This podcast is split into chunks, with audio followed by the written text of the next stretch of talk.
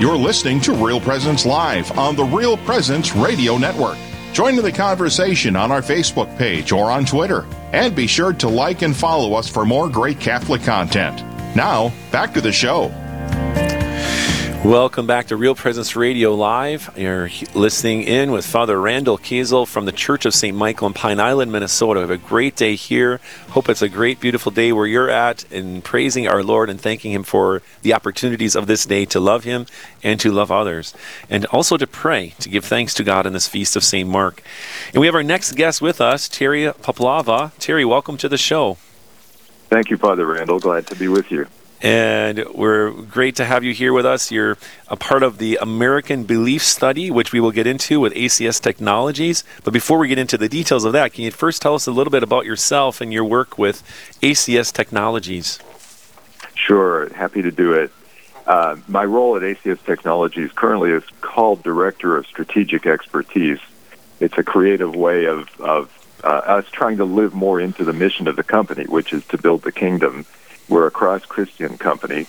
Uh, my role is twofold. One is I am expressly focused on how the company can best accompany and serve the Catholic Church, our parishes and dioceses, but also in this role, how can we across the board uh, bring our research, our data, um, and our consulting expertise to be meaningfully helpful uh, in in both you know through the information and through the services that we can provide as a company.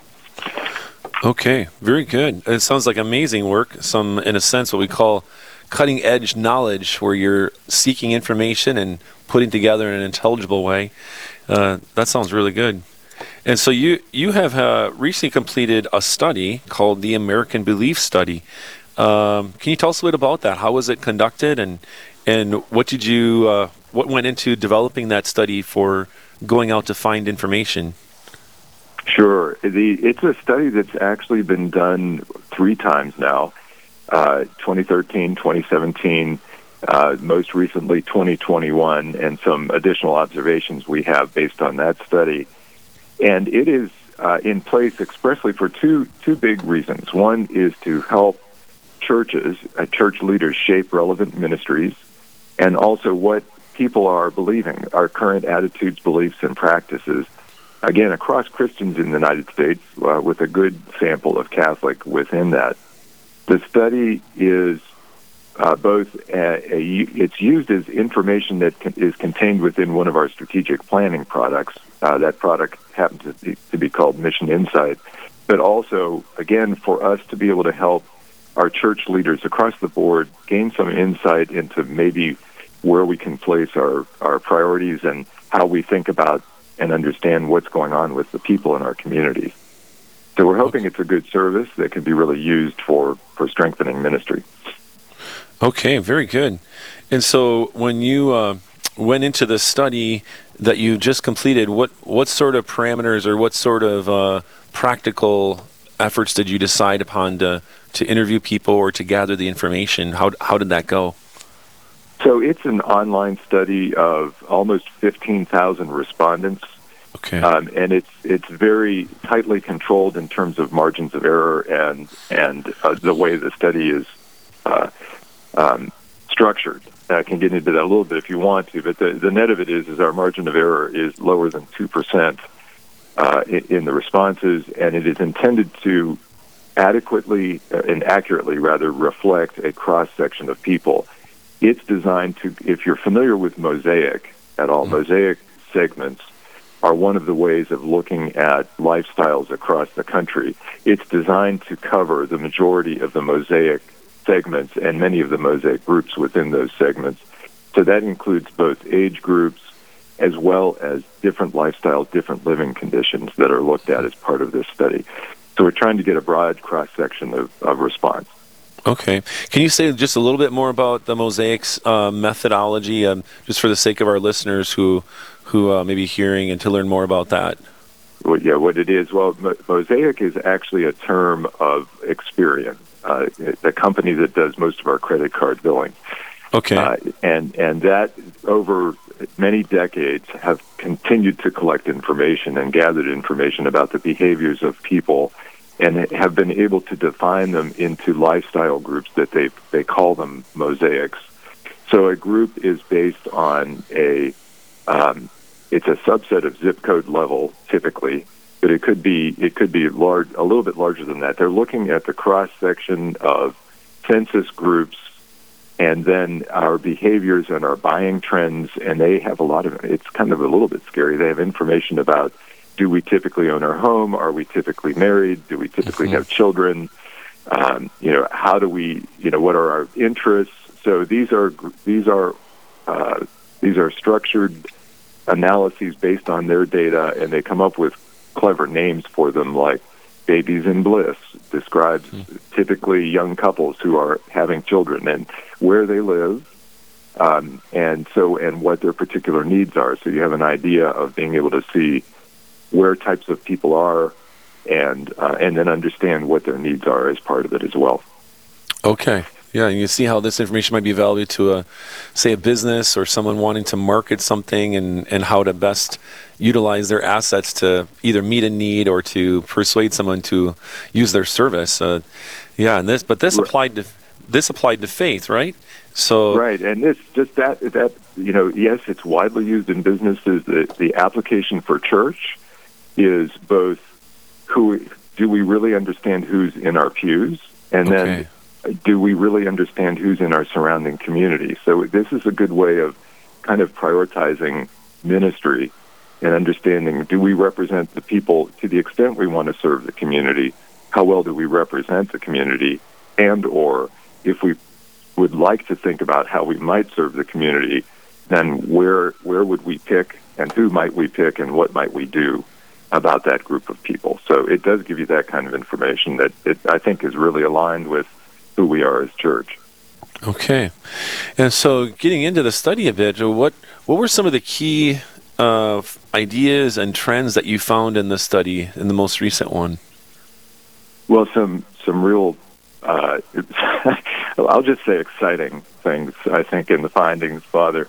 The the first, just a couple of big things is that um, uh, while a large number, uh, a large percentage of the of the population in the country considers itself to be Christian, uh, now that takes on a variety of meanings, I think, but it's like 69% of the people in the country consider themselves, air quotes, Christian.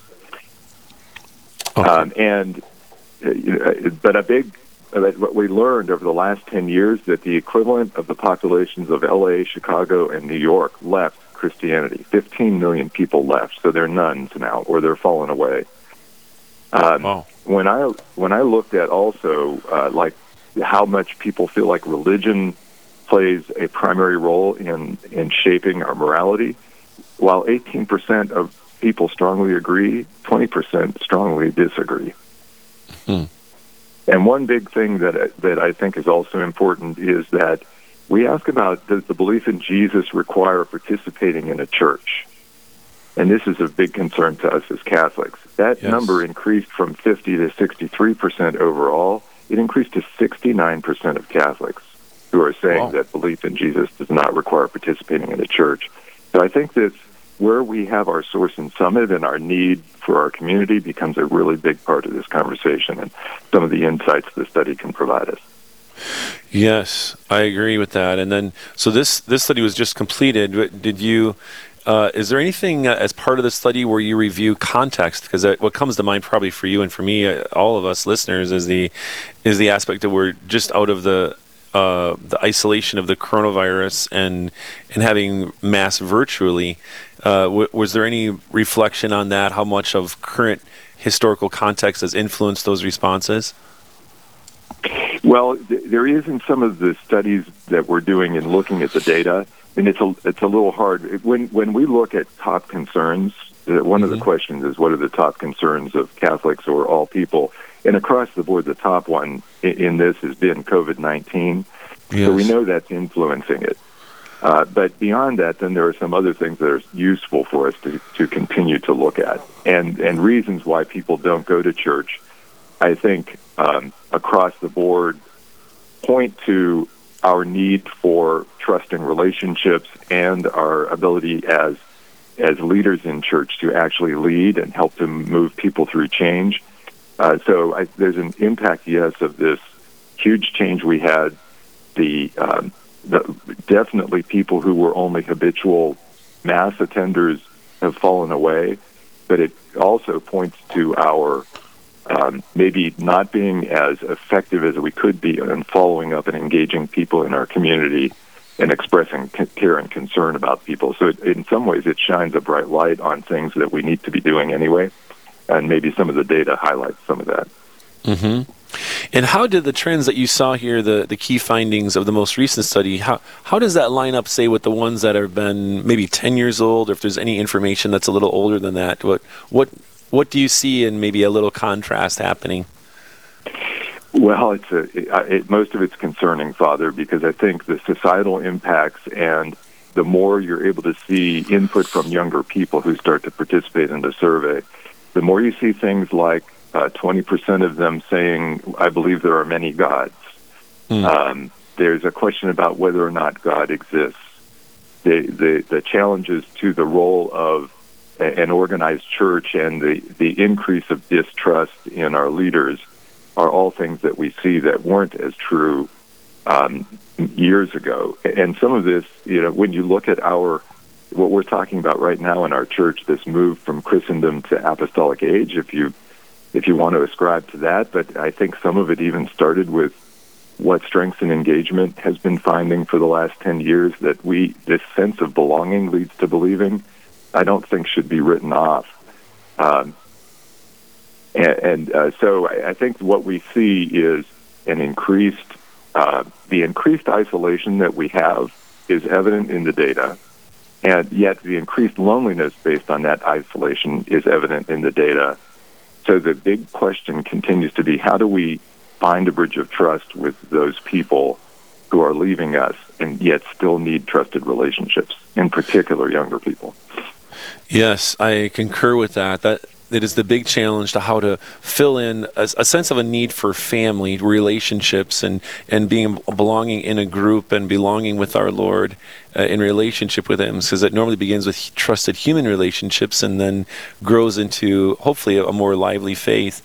Well, Terry, we're going to go on a little break here, so stay with us, all of our listeners. You're listening to Father Randall Kazel, broadcasting live from the Church of St. Michael. We have Terry Poplava from the ACS Technologies talking about the American Belief Study. We'll be right back right after this break. This is Real Presence Live, where the focus is not on the evil around us, but on conversion and mercy through the good news that is always good. We're local, engaging, and live on the Real Presence Radio Network. Daily Meditations of Pope Benedict XVI, presented by Leonardo Defilippis of St. Luke Productions. Faith transforms time. Time is transformed by faith. In faith, time is measured by the acts of God, whose heart is, in all his activity, turned toward man. The two great events that are central in the movement of time, according to our Christian understanding, are the birth and the resurrection of the Lord. Our Christian feasts are based on our insight into these acts of God, not on our observation of the movement of the planets. The constant return of these feasts is not an eternally repeated cycle, but the expression of God's inexhaustible love, of which we are made aware by an act of memory. Unlike the beginning of the civil year, the Christian beginning, Christmas, has a very special newness. It offers us again and again the opportunity to return to the goodness of the God who became man, in that goodness to become a child again, and in it to live a new life.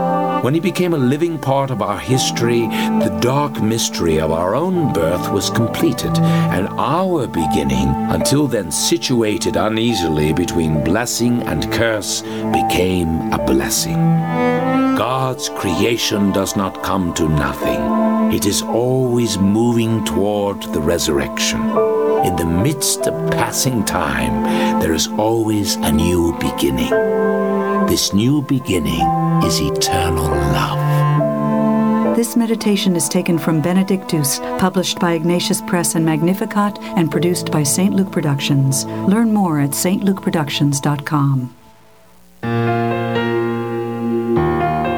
This is Real Presence Live on the RPR Network, bringing you stories of faith and hope through local hosts and guests from across the upper Midwest. Now, back to the show.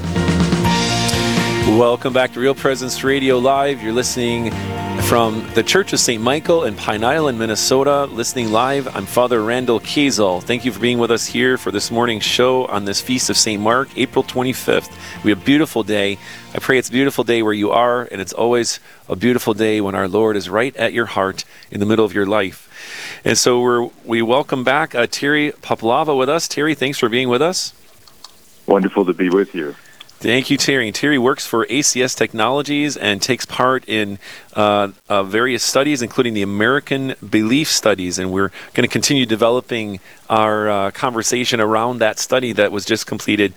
So, Terry, we were talking about how um, the study, based on the cross section of our nation on faith, and what sort of things uh, have you seen, perhaps about how people choose their parish and how they choose to express their faith in action. What what sort of trends did you see? A couple of interesting things, Father. Thanks for uh, thanks for this, and it's great to be a, have a chance to discuss this. Uh, hopefully, it's meaningful to everyone that's listening. The um, we looked into what people look for when they're looking for a church, and then within that, I have specifically looked at the Catholic data across the board. The number one, in, in fact, significantly higher than some of the other ratings when you look at the combination of strongly agree and agree. What people are looking for is warm and friendly encounters.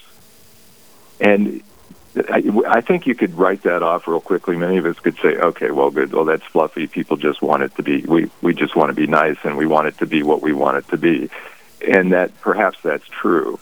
But I think there's something important there in the fact that it is a relational component to the organization that's rated above. Now, Catholics number two, I think, uh, by the grace of God, is celebration of sacraments, followed importantly, I think, by quality sermons. So we have this relational, uh, sacramental, and then you could call it educational or catechetical sort of combination of things that come up in the top three for Catholics and that is different from sac- sacraments doesn't come up high like that across the, the board. In fact another relational component uh, comes in for other christian uh, um, uh, denominations.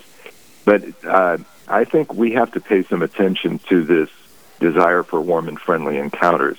Yes. because when you look at the data of trusted relationships particularly young people we're seeing that teenagers have fewer than one to two trusted relationships in their lives.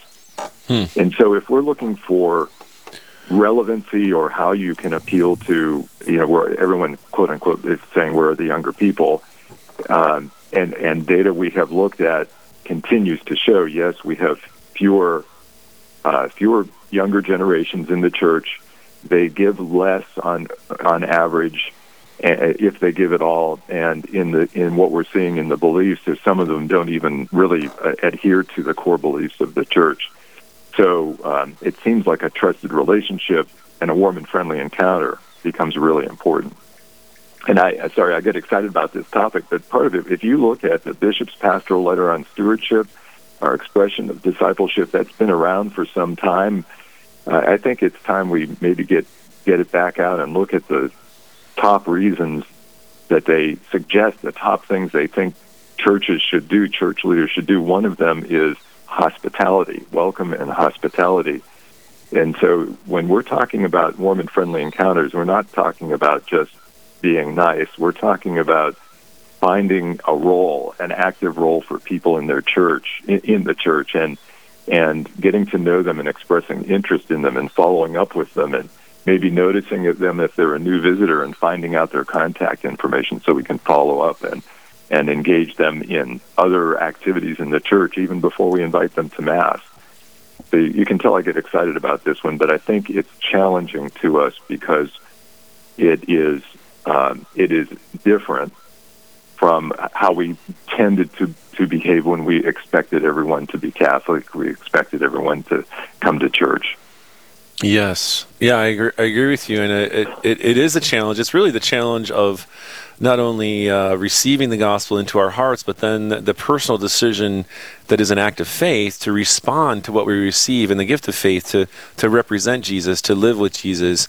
Uh, I agree with that uh, very much. So that the the challenge to foster uh, uh, that that holy interaction with others. So I would add on there for, for all of our listeners that the, the way that we can consistently do that is we, we must go back to the source of all holy encounters. That's our Lord. We, we need to be fed by Him to hear His words of love in our own hearts and have the holy encounters with Him as much as we can, and and uh, then we will have something to give to those uh, other to other people that we meet. We, we need to have have our Lord and those encounters to give consistently those holy encounters. Uh, uh, very good, uh, Terry. What, so, what else can you tell us about this? Uh, the trends that you saw regarding a parish choice.